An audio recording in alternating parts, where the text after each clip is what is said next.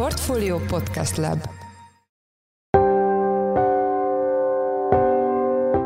Mindenkit üdvözlünk, ez a Checklist, a Portfolio munkanapokon megjelenő podcastje július tizenegyedikén hétfőn. A mai műsor első részében arról lesz szó, hogy fél millió hektárnyi kukorica és napraforgó ment tönkre az aszály miatt Magyarországon, ami a teljes szántóföldi vetés több mint tíz százaléka. Itt ugye az a nehézség, hogy a kukoricát most alsó hangon százhúszezer forintért el lehetne adni tonnáját, a napraforgónál meg tényleg nem kell nagyon messzire menni ahhoz, hogy kétszázötvenezer forintot kapjunk tonnánként. És ugye a cikkemben azt számoltam ki, hogy az így kiesett mennyiség, ami normál évben, normál időjárási körülmények között ezen a területen megtermett volna, ezekkel az árakkal beszorozva, ez körülbelül olyan négyszáz milliárd forint. Tehát most csak ezen a fél millió hektáron négyszáz milliárd forintnyi termelési érték teremhetett volna, ha nincs ez a borzasztó asszály. A témával kapcsolatban Braunmüller Lajos, a Portfolio Agrár szakújságírója volt a Checklist vendége. Mai második témánk a kicsit több mint egy éve elkezdődött kamatemelési ciklus. Palkó Istvánnal, lapunk pénzügy rovatának vezető elemzőjével arról beszéltünk, hogy az elszálló alapkamat az árstabilitáson és a forint árfolyamán túl milyen hatást gyakorol az életünkre a lakossági pénzügyi szolgáltatások, illetve az állami támogatások tekintetében. Én Forrás Dávid vagyok, a Portfolio Podcast Lab szerkesztője, ez pedig a Checklist július tizenegyedikén. háromszázezer hektárnyi kukorica és kétszázezer hektárnyi napraforgó ment tönkre eddig idén Magyarországon, mindez ráadásul egy olyan évben, amikor az Ukrajnát ért orosz agresszió és az ezzel részben összefüggő energiaársok miatt jelentősen csökken a világpiaci kínálat, ezzel párhuzamosan pedig nőnek az árak. A témával kapcsolatban itt van velünk a stúdióban Braunmüller Lajos, a Portfolio Agrár szakújságírója. Szia Lajos, üdvözöllek a Checklistben. Szia, én is üdvözlöm a hallgatókat. Kezdjük azzal, hogy minek köszönhető, hogy a már említett háromszázezer hektárnyi kukorica és kétszázezer hektárnyi napraforgó tönkrement Magyarországon. Hát ennek a legfőbb és elsődleges oka az az, hogy egy rendkívül brutális asszály van Magyarországon. Elsősorban a keleti ország részben az Alföld, különösen a Dél-Alföld egyes vidékein szinte ilyen bibliai időket idéző, tehát teljesen értékelhetetlen mennyiségű csapadék hullott csak, szinte a nullával egyenlő, és gyakorlatilag mindenki száradt. És ez mennyire gyakori a mezőgazdaságban, hogy ekkora asszály legyen? Hát sajnos azt kell, hogy mondjam, hogy egyre gyakoribb, tehát ez egyértelműen a klímaváltozásnak a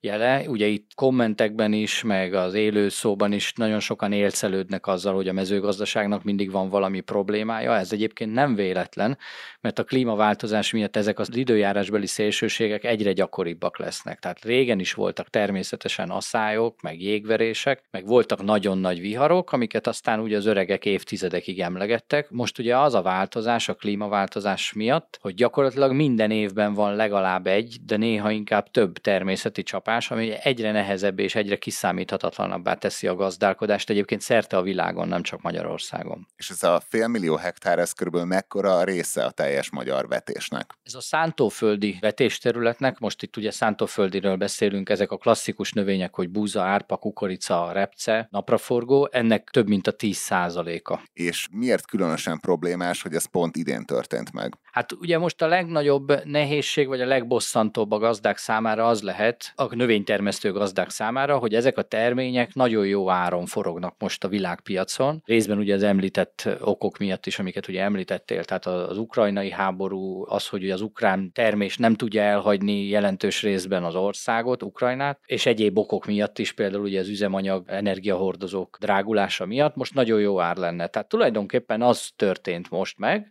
az alföldi gazdák az lehet a legnagyobb problémájuk, hogy most az idén nagyon nagyot guríthattak volna, fogalmazzunk így, ha nagyon jó termésük lett volna, akkor nagyon komoly pénzeket tudtak volna behozni az idén. Persze természetesen lehet mondani azt, hogy ha nagy lenne itt Magyarországon a kínálat, ez valamennyire módosítaná az árakat, tehát akkor kicsit olcsóbb lenne a gabona, de számottevően nem, mert alapvetően Magyarország a világpiaci árakhoz igazodik. Még maradva a jelenlegi helyzetnél, ugye a ma megjelent cikketben azt is írta, hogy ahol már arattak árpát és búzát, ott nem volt olyan jó a minőség. Ez mit jelent pontosan, és mik ennek az implikációi? Hát ennek is ugye a legfőbb oka az asszály. Tehát, hogy az árpa az első kalászos, amit learatnak, ennek az aratása már be is fejeződött, ezt ugye főként takarmánynak, vagy ugye, ami sokkal kellemesebb sörnek szokták felhasználni. Disznóknak nem ez lenne a véleményük. Igen, hát ugye nézőpont kérdése. És aztán ugye a búza aratása az jelenleg zajlik, ennek körülbelül a harmada már megtörtént, tehát a búzának a harmadát már learatták, de ugye ezek a kalászos növények is nagyon sokat szenvedtek a csapadék hiánytól, és eleven nem olyan a termésmennyiség, tehát mondjuk a Dunántúlon, ahol volt csapadék, ott azért jó, közepes vidékek váltogatják egymást. Én most voltam a hétvégén Vas megyében, ott szerintem csodálatos termés várható, tehát ott egyelőre nagyon jól néz ki. Az Alföldön meg nagyon gyatra, rendkívül gyenge. És ugye így az országos átlag sem jó. Na most a probléma a minőséggel pedig az, hogy ha nincsen elég csapadék, akkor ezek a búzaszemek, árpaszemek nem tudnak megfelelően kitelni, nem tudnak megfelelően növekedni, és ilyen nagyon apró, nagyon száraz, nagyon kemény szemek vannak, ezeket tudják ugye betakarítani, learatni, és a malomipar nem erre van felkészülve, meg a takarmánykeverők sem. Tehát alapvetően ugye normál értékekre van beállítva a malomipar, és most ehelyett ugye egy ilyen pici száraz, egyébként érdekes mondani, mivel kevesebb benne a nedvesség, nagyon magas benne a fehérje tartalom, és ugye az első méréseknél még csalókák, gyakran azt hiszik a gazdák, hogy mennyire szuper magas fehérje tartalom van, de ugye a nedvesség tartalom, a hektoliter súly, egyéb ilyen mutatók meg már rosszak, és ezért sajnos nagyon sokat ki kell rostálni, ami meg a feldolgozóknak egy nagy veszteség. Tehát tonna is kevesebb lesz, és egyébként amit betakarítanak, az sem feltétlenül jó. Tehát az is nagyon fontos, hogy mondjuk az Alföldön, ezeken a nagyon száraz területeken a kalászosokból betakarítanak mondjuk kettő-négy tonna között, ami nagyon rossz eredménynek számít, és ez sem jó. Ennek is még akár lehet, hogy a húsz-harminc százaléka kirostálódik a malomiparban, mert egyébként azzal nem tudnak mit kezdeni. És mennyi lett volna a jó érték? Hát Magyarországon az átlagérték az ilyen négy és fél öt tonna között mozog országos átlagba, és még ez sem számít jónak. Tehát az országos átlag sem jó. Igazából búzában, egyébként itt fajtától is függ, hogy ki mennyit tud betakarítani, búzában öt tonna felett kellene termelni, és vannak egyébként olyan fajták, olyan lágybúzák, ami persze egy másik kategória, ahol akár nyolc-kilenc tonnát is betakarítanak hektáronként, egészen jó eredmények mellett. A félmillió hektárnál azt le kell szögezni, hogy az nem a kalászos gabonákról szól, hanem azokról, kukorica meg a napraforgó, amiket ősszel takarítanának be. Tehát ott ugye az a nagy probléma, hogy ott még őszre várták a termést, és már félmillió hektárról beszélnek, ahol annyira tönkrement a termés, hogy ott biztosan nem lesz semmi, ebből olyan háromszázezer hektár a kukorica, és kétszázezer hektár a napraforgó. És ugye visszatérve az árakra, itt ugye az a nehézség, hogy a kukoricát most alsó hangon százhúszezer forintért el lehetne adni tonnáját, a napraforgónál meg tényleg nem kell nagyon messzire menni ahhoz, hogy kétszázötvenezer forintot kapjunk tonnánként. Tehát, hogyha egy picit ügyesebben alkuszunk, akkor akár még ennél többet is lehetett volna. És ugye a cikkemben azt számoltam ki, hogy az így kiesett mennyiség, ami normál évben, normál időjárási körülmények között ezen a területen megtermett volna, ezekkel az árakkal beszorozva, ez körülbelül olyan négyszáz milliárd forint. Tehát most csak ezen a félmillió hektáron négyszáz milliárd forintnyi termelési érték teremhetett volna, ha nincs ez a borzasztó asszály. Tehát most ez a nagy kiesés. Említetted, hogy ez az asszály, következtethetünk arra, hogy ez a klímaváltozásnak köszönhető. Mit lehet ezzel a helyzettel kezdeni? Ha jól értem, akkor jön az asszály, lesz olyan termés, ami hát meg sem terem, lesz olyan, aminek rosszabb lesz a minősége, csökken a termés átlag. Mit lehet ezzel a helyzettel kezdeni? Hát ez egy nagyon nagy kérdés, azt gondolom, hogy szerte a világon, így Magyarországon is, hogy vajon a klímaváltozás a mezőgazdasági vonatkozásaival mit kezdjünk, egyébként más vonatkozásaival is egyelőre kérdőjel, hogy még mit tudunk kezdeni. Tehát mezőgazdaságban olyan dolgok jöhetnek szóba például, hogy fel kell magunknak tenni a kérdést, hogy azokon a területeken, az országnak azokon a részein, ez még egyelőre kisebb részek, ahol tíz év alatt mondjuk hét-nyolc alkalommal nem sikerül jól a kukorica, ott van-e értelme a következő évben is kukoricát termelni.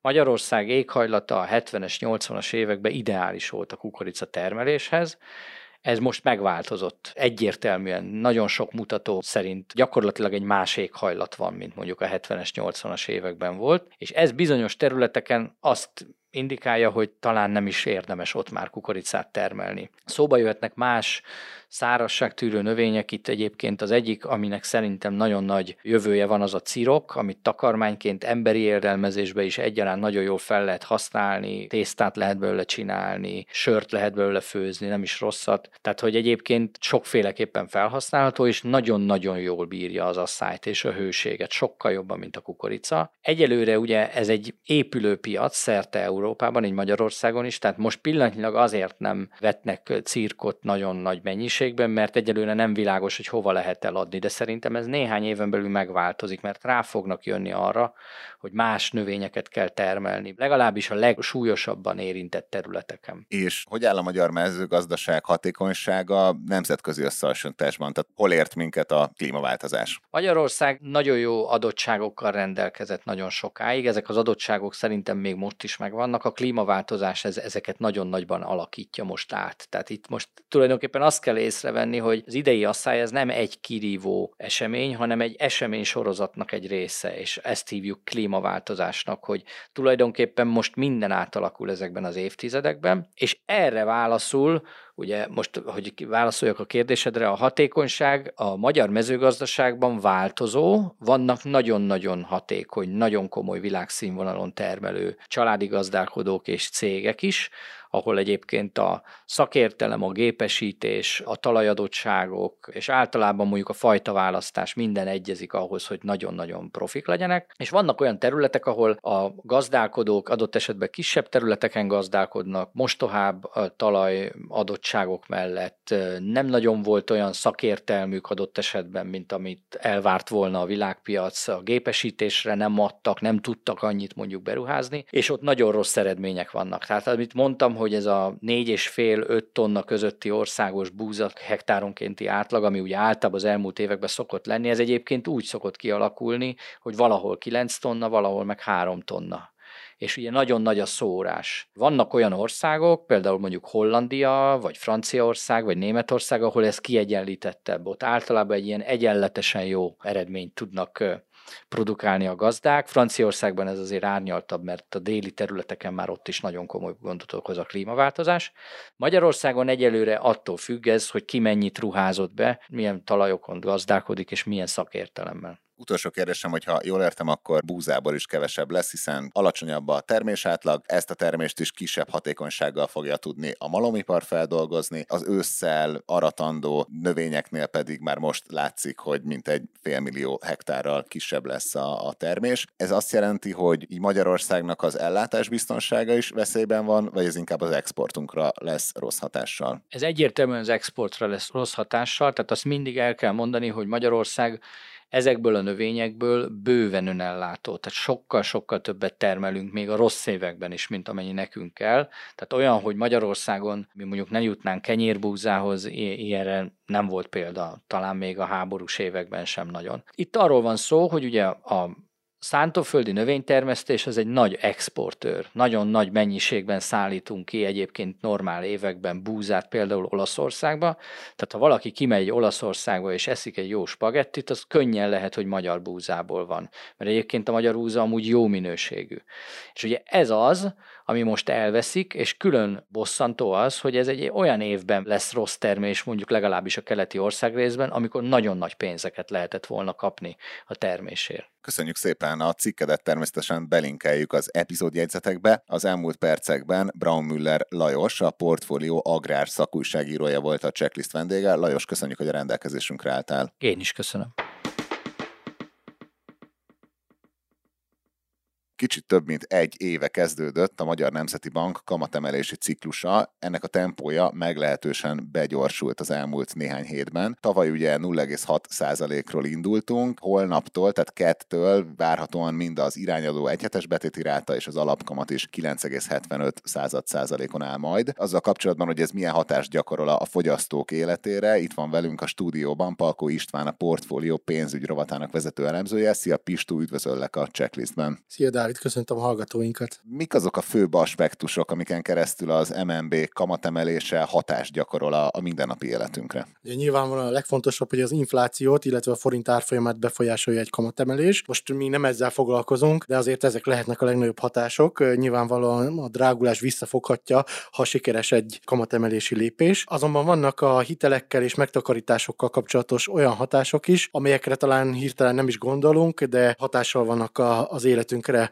az alapkamat változása miatt. Például azért, mert a bankközi kamatok változnak, és ezért a hitelek átárazódnak, vagy azért, mert a, az állampapír hozamokra is hatást gyakorol az alapkamat változása. Ennek következtében az állampapír hozamokat követő szabályok is megváltoznak. A harmadik ilyen aspektus pedig az, hogy jogszabályok alapján vannak például késedelmi kamatok és bizonyos kamatszintek, amelyeket közvetlenül az alapkamathoz kötöttek a jogalkotók. Kezdjük az elején, ugye az, hogy az új hitelek kamata emelkedik, ez, ez viszonylag tiszta sor, ugye mindenféle referencia kamatszint is az alapkamathoz van legtöbbször kötve, viszont ugye azt is írod, hogy a meglévő hitelek törlesztői is emelkednek normális esetben, de erre milyen hatással van, vagy hogy kavar be ebbe a helyzetbe a kamatstop? Hát ugye pont azért emelkednek ezek a hitelek is, mert ezek is valamilyen értelemben referenciaértékhez vannak kötve jellemzően, kivéve a teljesen fix kamatozású hiteleket, tehát amik futamidő végig fixek, de ezek viszonylag ritkák. Ugye az a különbség a meglévő és az új hitelek között, hogy az új hiteleknél lényegében, amiket még nem vettek fel az ügyfelek, azoknál szinte szabadon változtathatják a kamatokat a bankok, míg a meglévő hitelek esetében a megkötött szerződések befolyásolják, hogy miként tudnak változni a kamatok, és ugye ezekben a szerződésekben benne van, hogy milyen kamatperiódusról beszélünk, milyen referenciaértékhez van kapcsolva a hitel, stb. És hogyha egy hitel kamatstopban érintett, ugye ezek azok a jelzálog hitelek, amik változó kamatozások alapvetően, és január elsejétől benne vannak ezek a hitelek jelen állás szerint évvégéig, akkor rájuk nem csak a szerződés vonatkozik, hanem úgymond a szerződésbe belenyúl a, a törvény erejénél fogva, vagy a rendelet erejénél fogva, nem teljesen azt törlesztik a ügyfelek, amit kellene a szerződés szerint, hanem jóval alacsonyabb a törlesztő részlet. Jelenleg ugye erről már sokszor beszéltünk itt a podcastben is, hogy tavaly októberi referenciakamat szerint kell fizetniük a, az ügyfeleknek a hiteleket, és hát itt most már óriási rés van a tavaly októberi és az aktuális bubor között. Ugye a bankközi kamatláb az most már jóval tíz százalék fölött van, miközben a jelzálog hiteleket, a változó kamatozásúakat alig két százalékos kamattal kell fizetni. Egészen évvégéig ez most így van. Ez most már egy több mint húsz százalékos törlesztő részletbeni eltérést jelent átlagosan. És a kamatstop az pontosan mely ügyfelekre vonatkozik? Az az éven belüli átárazódású hitelekre, vagy öt éven belüliekre? Az éven belüliekre, vagy maximum egy éven belüliekre, illetve rajtuk kívül a kamattámogatott hitelek közül szintén azokra, amelyek rövid távon árazódnak át. Itt ugye van egy érdekesség, hogy például azokra a hitelekre is negatívan hat a kamatkörnyezet változása, amelyek ugyan öt vagy tíz éves fix kamatozásúak. Olyan értelme fix, hogy nagyon ritkán változik a kamatuk, de pont most lesz a kamatforduló napjuk, vagy pont mostanában van. Ezek viszonylag kevesen vannak, néhány tízezren vannak ők, de őket is különösen az a három és az öt éves kamatperiódusú hitellel rendelkezőket most negatívan érinti a hozamkörnyezetnek az emelkedése. Mert hogy ők nincsenek benne a kamatstopban, tehát ők nem számíthatnak erre az állami ajándékra. Így van, igen. Ugye említetted már a betéti kamatot is, hogy ezek is nőnek, de ebből a, a lakosság, mint a kevesebbet érzékelne, ennek mi az oka? Valamiért ugye lomhábbak a bankok a kamatemelésekkel a betétek esetében. Hát ugye nyilvánvalóan ez szerte a világon egyébként így van, hogy sokkal gyorsabban árazzák át a hiteleket, mint a betéteket, de egyébként nem is feltétlenül emiatt van az, hogy Magyarországon a lakossági betétek nem nőnek olyan dinamikusan, mert azért a hiteleknél sem olyan gyors egyébként az átárazódás, különösen a lakáshiteleknél azt láthatjuk, hogy a bankok szeretnek itt versenyezni egymással, ugyanis a lakáshitel az első számú ügyfélszerzési lehetőség a, a bankoknak, és ezekhez képest igazából a lakossági betéti kamatok még nincsenek is elmaradva. Ugyanúgy nagyjából három-négy hónap csúszással árazzák át ezeket a, a bankok, és három-négy hónappal ezelőtt még nem volt annyira drasztikus a bankközi kamatoknak az emelkedése sem. Mindazonáltal elmondható, hogy azért a vállalatokhoz képest most a lakosságnak jóval kisebb kamatokat fizetnek a, a bankok. Az em en bé legfrissebb adatai azt mutatják, hogy májusban például már öt egész hét százalékot fizettek egy átlagos lekötött új vállalati betétre a bankok, a lakosság esetében ez még két egész nyolc százalék volt csak, tehát elég gyorsan árazódnak át a vállalati betétek.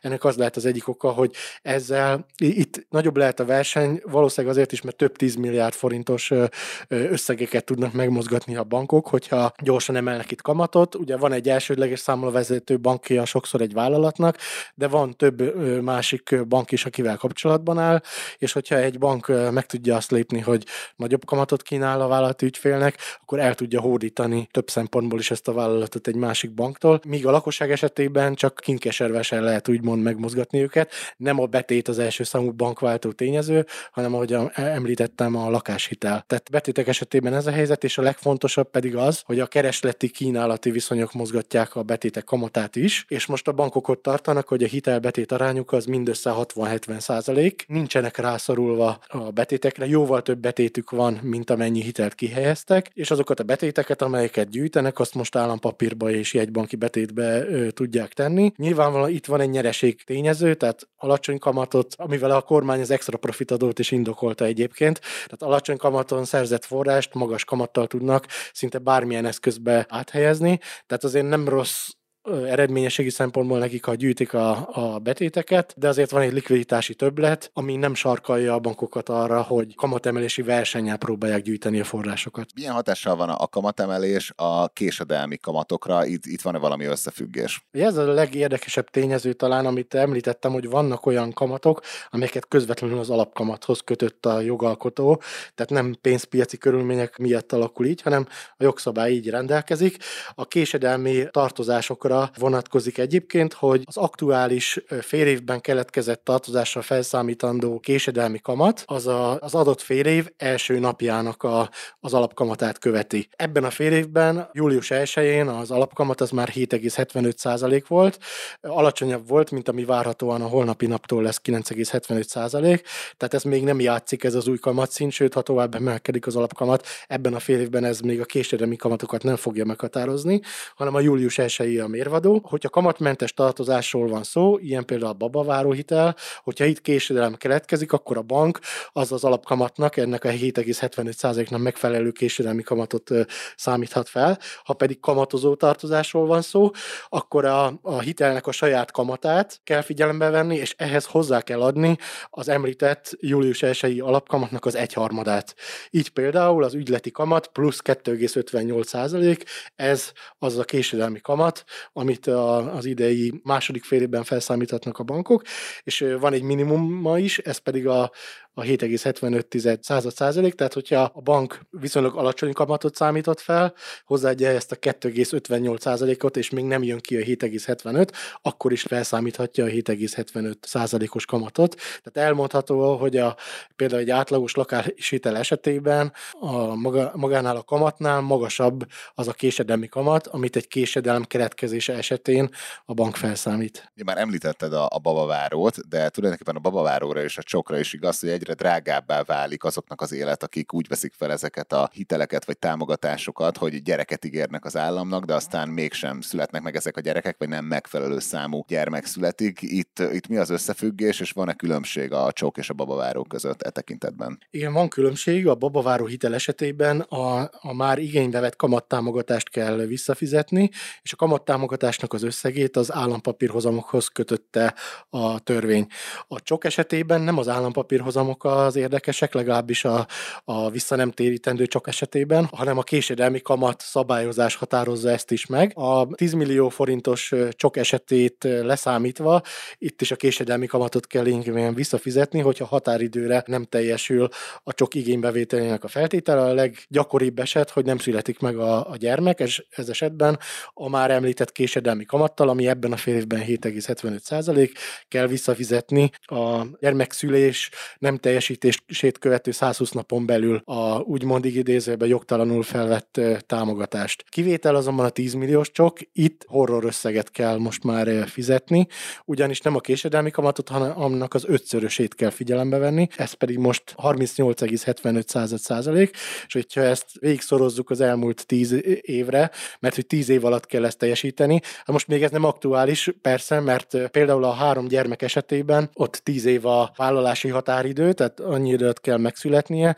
azonban még nem telt el tíz év azóta, hogy a kétezer-tizenhatban bevezették a, a csokot, tehát inkább elméleti lehetőségről beszélünk a tíz milliós csok esetében, de itt például az ötszörösét kellene fizetni az alapkamatnak, ami csak nem negyven millió forint, és erre még rájönne az a tíz millió forintos összeg, amit a, az adott házaspár, mert egyébként előre vállalt gyermeket csak házaspárok vehetik ezt igénybe, aki ezt felvette, tíz milliót, tehát itt már horror összeg lenne. Szerencsére ugye sokan még ezzel nem szembesülnek. Egy-két gyermek esetében, hogyha nem teljesül, akkor már vannak ilyen nagyobb visszafizetendő összegek, elképzelhetők, de a három gyermek esetében ez a horror összeg, ami a tíz millió forint visszafizetésével járna, ez még nem lépett így életbe. Tehát a csoknál van egy ilyen közvetlen összefüggés, a babavárónál pedig ez egy ilyen közvetettebb hatás. Igen, a babavárónál pedig az az érdekes, hogy ugye ott említettem, hogy állampapírhozamhoz van kötve, hiszen a kamattámogatást ez alapján határozza meg az állam, amit a banknak fizet lényegében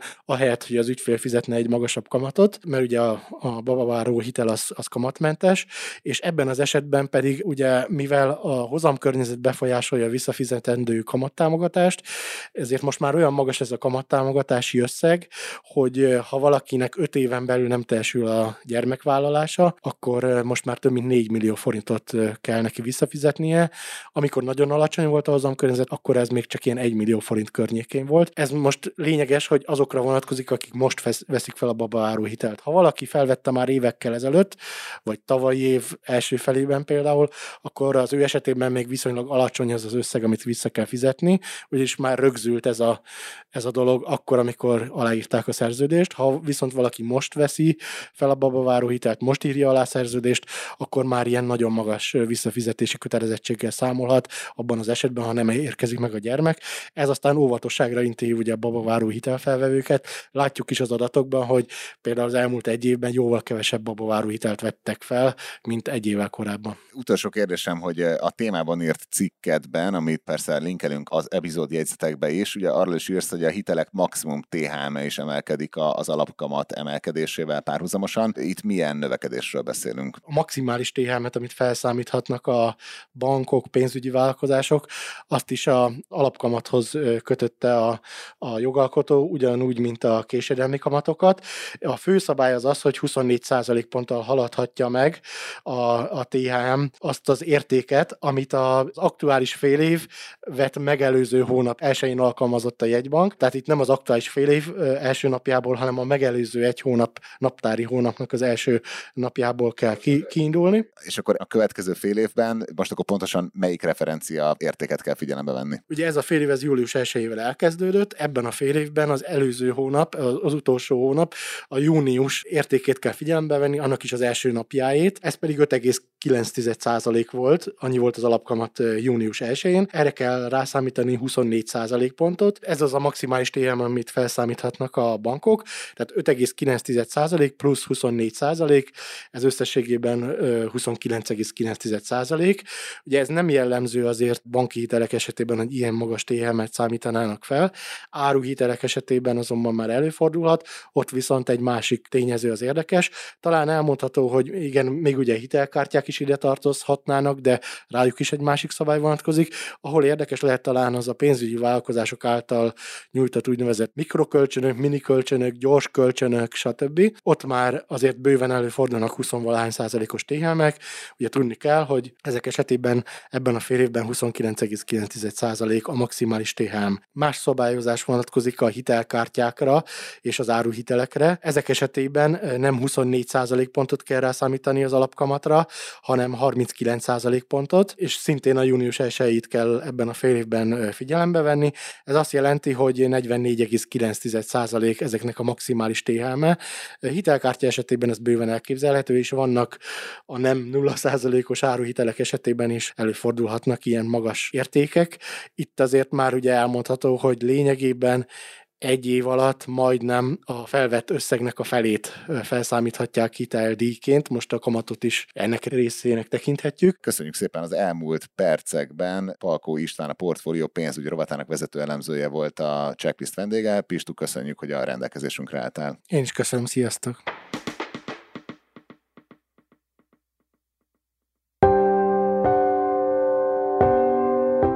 Ez volt már a Checklist, a Portfolio munkanapokon megjelenő podcastje. Ha tetszett az adás, iratkozz fel podcast csatornánkra valamelyik nagy podcast felületen, például a Spotify-on, az Apple Podcast-en vagy a Google Podcast-en. Ha segítenél nekünk abban, hogy minél több hallgatóhoz eljussunk, akkor arra kérünk, hogy értékelj minket azon a platformon, ahol követsz minket. A mai adás elkészítésében részt vett gombkötő Emma, a szerkesztő pedig én, Forrás Dávid voltam. Új adással holnap, azaz kedden ötkor jelentkezünk, addig is minden jót kívánunk, sziasztok!